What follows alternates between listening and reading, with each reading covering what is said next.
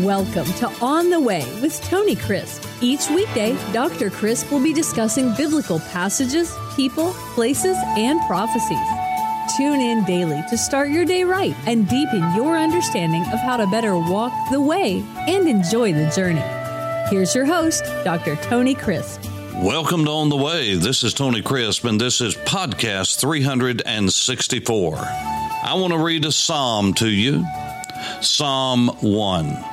Blessed is the man, happy is the man, fulfilled is the man who walks not in the counsel, the advice, the words of the ungodly, nor stands in the path, the road, the way that that advice leads us to nor sits in the seat of the scornful. That is, begin to talk like those who gave you counsel, who led you in a way that would distract you and would lead you away from godliness unto ungodliness. But the person who wants to be blessed is the person that delights in the law of the Lord, in the word of God.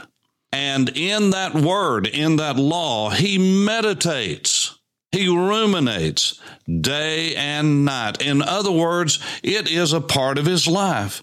And the scripture gives this promise to all of us who will do that. We will be like a tree planted by the rivers of water that brings forth its fruit in its season and our leaves will not wither, and whatsoever we do, it will be established. Why? Because it will be firmly rooted in the words of Almighty God, which are eternal and immutable. Well, how does that happen? I shared with you the axiom that I had heard years ago, over 40 years ago, from Chuck Swindoll. Sow a thought, reap an attitude. Sow an attitude, reap an action. Now, by sowing, it means practice it. That means living it. That means working it out. You sow an action, you'll reap a habit. That's what I'm going to talk to you about a habit. Why? Because if you sow a habit, it will become a part of who you are. It, you reap a character. That is the very essence of your life and who you are, what guides you, what makes you think. Your actual thoughts will be changed. Your attitude will be changed. How you derive your thoughts, how you arrive at decisions and choices. They will begin to all be affected by how you view the Word of God. And so I want to talk to you about forming habits. How does it happen? I've often said it is 21 days to begin to form a habit. And the word that is very important, maybe most important in the sentence I just said was begin. You don't form a habit in 21 days. You begin to form a habit in 21 days. Now, everything I'm going to talk to you about is uh, designed around threes. Three is the number of completeness in the Bible, divine completeness. It is the number that speaks of completeness. Now we talk about seven being the perfect number, but that is a combination of four, which is the uh, number of the world. There's four seasons. There's four points on a compass. It speaks of the world, and that's throughout the Word of God and even in ancient literature. But three is the number of divine completeness. And it is in English uh, until really just the last century. It was the number that when you wanted to say something is complete, you would say thrice. George W. Truett used to get up as his habit at First Baptist Church in Dallas during the uh, days of the 20s and 30s. And he would say, You're welcome, you're welcome, you're welcome, you're thrice welcome. That is, he would say to the people that they were completely welcome. When God does something, he does it in threes. God made man in his image. He is a tripartite being. We are body, soul, and spirit. God is a triunity. We use the word Trinity, but it is a triunity. When God designed the worship center, we call the tabernacle the tent of meeting, the tent where God said, I'll meet with you, the Mishkan. God put three parts to that the outer court, the holy place, and the most holy place. Uh, the same thing was true in the temple. Why? Because that was the design of the temple in heaven, the worship center in heaven. And uh, we've talked about that in podcast. And so three is a number that is critical for understanding the completeness of habits. And, and you'll see that as we go through this research. And so seven is the number of perfection in the Bible. So three times seven is 21. If you do something three weeks, three full weeks, that is three seven day periods, you begin to form a habit. I want to talk to you about how that was popularized and became a part of the framework of all uh, studies that had to do with habitual behavior. Maltz, who was a plastic surgeon in the 50s, began to notice something that was different about his patients that he had never seen before. For instance, when he would do something like what we would call a nose job, he noticed that it took his patients who had had a change in their appearance 21 days to begin to get used to seeing themselves differently in the mirror and begin to accept that. And he noticed that in a lot of areas that for people to accept a change, they had to look at themselves for 21 days. That's three times seven. And so in 1960, there was a quote that was made famous by Maltz. He published it in an audio book. It was an audio book, not a, um, a written book, but an audio book in Psycho-Cybernetics, uh, which was the name of the audio book. And here's the quote. These and many other commonly observed phenomena tend to show, and he's talking about this concept that I just talked about of people accepting themselves and the changes in their looks and their appearances after 21 days. That's what he's talking about. That it requires 21 days for an old image to dissolve and a new one to gel, that is, in the mind. Now, this quote was published in this audiobook, Psycho Cybernetics. When that was published, 30 million people listened to that. That was good. But what happened was when that number 21 days to accept the phenomena of, of the change that had happened in people's lives, then people just took that 21 days as what it was and what it took to form a habit. Well, that's not the case. That is not when a habit is solidified. It could be in a rare few, but that's when it begins to really form. And by habit being formed, I'm talking about old thought patterns to dissolve and new ones to be formed. As I said yesterday in the podcast, Jesus actually told a parable about this. He said, if a house is swept clean of demons, and a, a, life is reformed, for instance, but there is not some positive, some something else that is godly that will come in and take the place of those demonic spirits, then the house is still empty. And Jesus said the demons that were exorcised will come back in and they will bring more with them. In other words, the end will be worse than the beginning. Now, this is incredible because this has been found to be true in thinking as well by people who are secular that might or might not know God.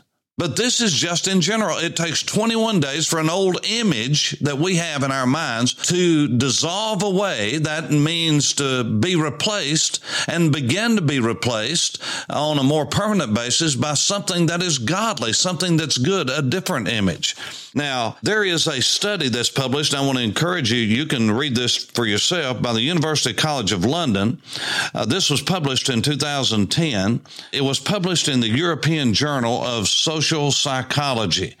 You can probably look it up online, but the name of the uh, study that was published by this uh, European Journal of Social Psychology is called How Are Habits Formed? Modeling Habit Formation in the Real World and it's by uh, several people, but the first name that will appear is Philippa Lally. And you will see those other names when you look this up. Now, this is, there's an abstract of it, but you can actually download and read the study. That is the research article that was written about the study. But one thing I want to read from the study is an incredible statement. Listen to this. There's a lot of tables in this study. It shows values for all of these uh, participants. But uh, let me just uh, sift through it and say this to you. It says the median time to reach 95%, that is 95% of the people that took this study to form a habit, to form a habit, something that is there, something that's entrenched in the person's life, was 66 days. Now it ranged from those who formed a habit, the quickest was 18 days. That was very, very small percentage. Those that were the slowest to form it were 254 days. But you can see the percentage. That's only 5% of the people in the entire range. 95% of the people, almost 96%. It took 66 days. Listen, exactly 66 days. Now, what does that mean? That means that it took two months.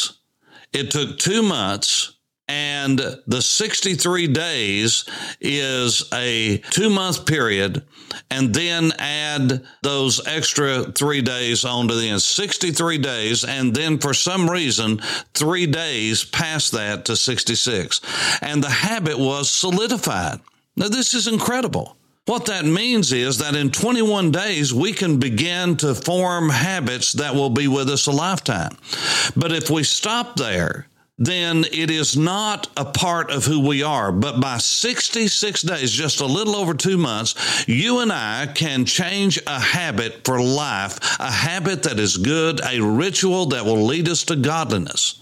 And I want to get you in the habit of reading the Word of God. And if you will read the Word of God, it will not be long until you're meditating on the Word. It will become a part of who you are. And so we're going to start out this first year, and especially for the time that we're going to meet with God with just one chapter a day 365 key chapters. I already have them all laid out.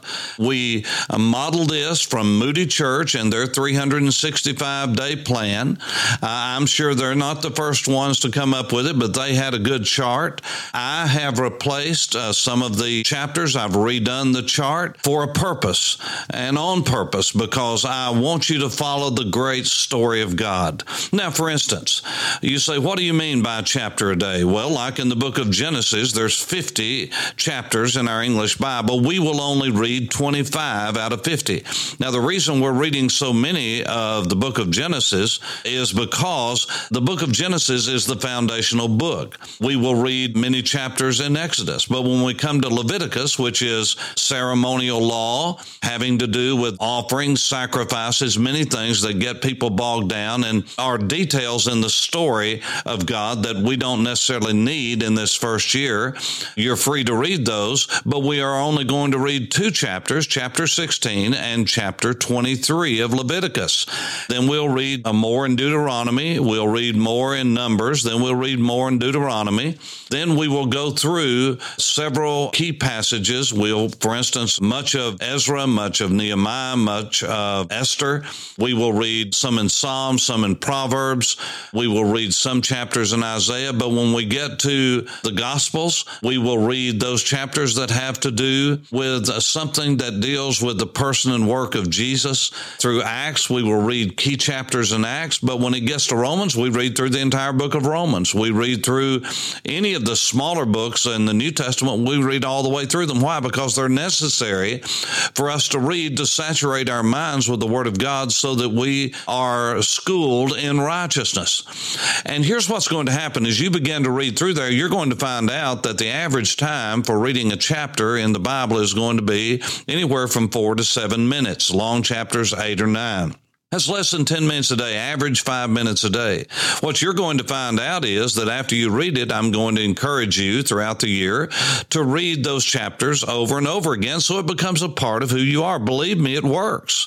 I know it from personal experience. I know it now from leading hundreds through this methodology of scripture saturation and watching their lives change and their hunger for the word of God increase. You see, the amazing thing is that just with our appetites, the more we eat, the more we want to eat. And then we exercise that out and it makes us even hungrier. And what that produces, if we are living it out and obeying, it produces a strong spiritual being. And just as the more protein we eat and the more we exercise, the more the muscle comes on, and then we can take it in and we can go longer, we can go farther, we can go faster. And that's the way we run the race of God. And so I hope you'll join me. And I'm going to put on my Facebook page and I'll put it on the Dr. Tony Crisp page. But listen, I need you to let me know if you're with me. I need you to text me. You can text me through my cell. If you don't have that, uh, you can email me if you have an email address. If you don't have one, just go to questions at tonykrisp.org. Questions at tonykrisp.org. Uh, write me a letter. Do whatever you need to do. You can go to tonykrisp.org and get the addresses if you need that. But get a hold of me. When I put it on Facebook, go to Tony Crisp, my personal page. I'll be putting it on Facebook soon. And when I put it on there, just put, yes, count me in, count me in, count me in. And let's get on board and let's form godly routines and rituals that lead us to godliness. And that starts with the habit of reading the Word of God every day. That's right. But you say, wait a minute, what if I fail? Well, they learned in this research, not only that I've read of habits in this research, but in other published research in journals. And I'm not talking about any kind of bias on this research. It's just open research. It's not for Christianity. It's not for secularism. It's a psychological issue with the people that study this. But here's what they found out. In that 66 day period, if you miss a day or you miss a day here or there. I'm not talking about every day or three days in a row or five days in a row, but if you, it takes longer that way. But if you miss a day here or miss a day there, that does not impede that 66 day count. Why? Because you're on a flow and it's almost like the way that you've got momentum and it just goes, blows right past that day that you miss.